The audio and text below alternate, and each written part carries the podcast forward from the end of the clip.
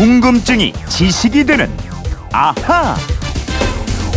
궁금증이 지식이 되는 아하 이번 주에는 안전 시리즈 함께하고 있죠. 궁금증 해결사 정다희 아나운서와 함께합니다. 어서 오십시오. 네, 안녕하세요. 자 월요일엔 지진 대처.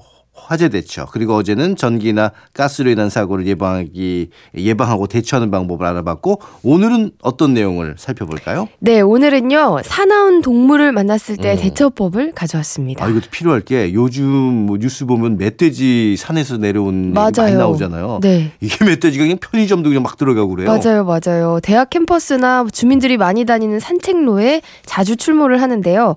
통계를 보니까 최근 5년 사이에 출몰 건수가 11배 나 늘었다고 네. 해요.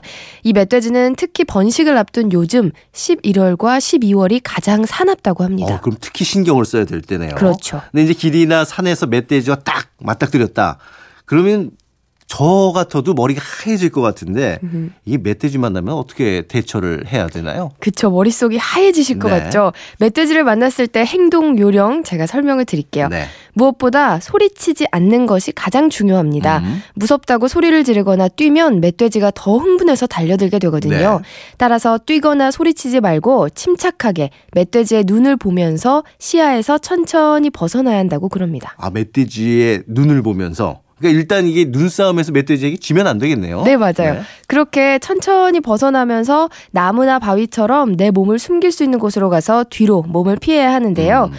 멧돼지는 시력이 아주 안 좋기 때문에 아. 잘만 숨으면 위기를 모면할 수가 있고요. 네네. 그리고 멧돼지를 쫓을 생각으로 뭐 돌을 던진다거나 음. 손짓을 하는 등의 행동을 해서는 절대 안 됩니다. 네, 그러니까 이런 것들이 다 멧돼지를 자극하지 말아라 이런 얘기가 되겠네요. 네, 그렇습니다. 또 멧돼지를 보고 놀라거나 달아나기 위해서 등을 보이는 겁먹은 모습을 보여도 안 되는데요. 음. 그럼에도 불구하고 멧돼지가 나를 향해서 공격하기 시작한다. 그러면 최대한 재빨리 멧돼지가 올라오지 못하는 높은 곳으로 이동을 하는 것이 좋고요. 그리고 물이 있다고 네. 물 속으로 냅다 뛰어드는 건 위험하답니다. 이 멧돼지가 또 헤엄을 잘 친대요.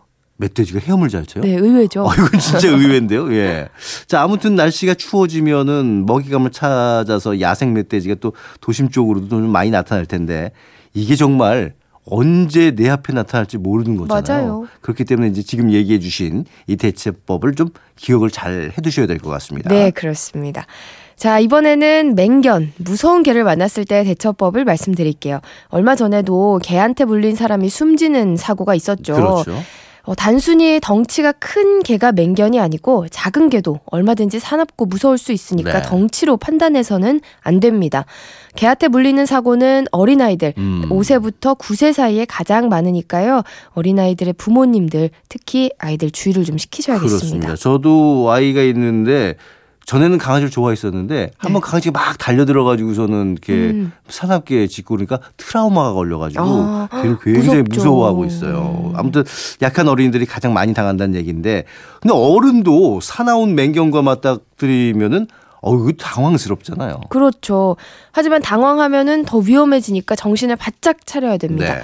맹견을 비롯한 여러 동물들은 상대방이 두려워하고 있다, 무서워하고 어. 있다는 거를 잘 알아채거든요. 어. 그리고 자기가 이길 것 같으면 그때 공격을 네. 합니다.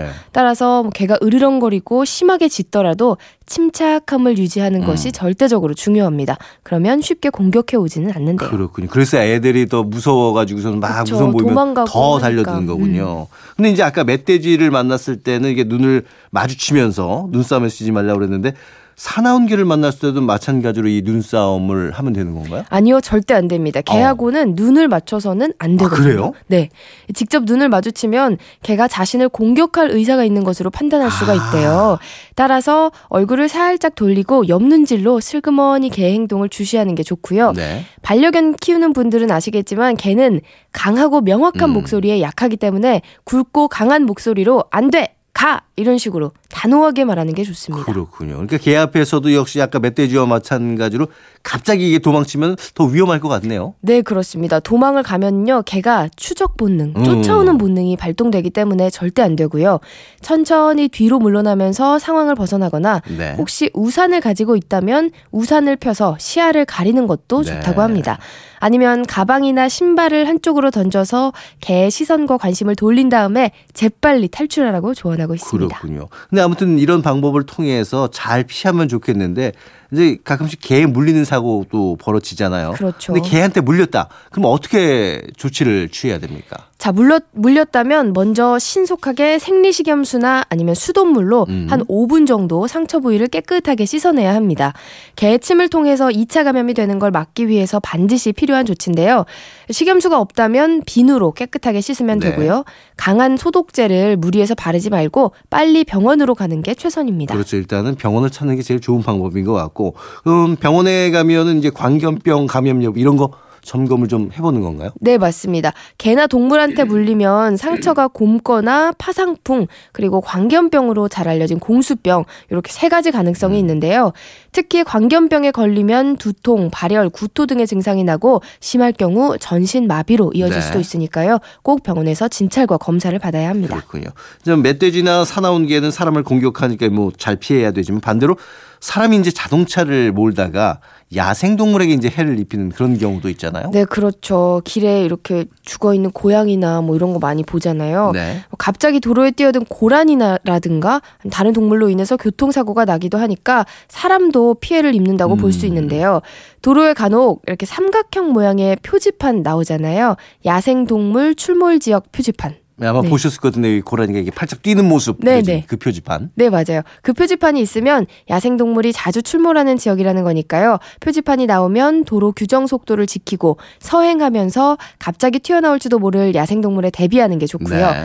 특히 고라니의 경우는 강한 빛을 보면 그 자리에 멈추는 경우가 어, 있거든요. 어우, 위험하네요. 예. 네, 그래서 가능하면 전조등을 끄고요. 경적을 울려서 동물에게 위험하다는 신호를 알려주는 것도 사고를 예방할 네. 수 있는 방법입니다. 자 이렇게 조심을 했는데도 그래도 또 갑자기 나타난 동물을 못 피해서 자동차와 이제 부딪혔다.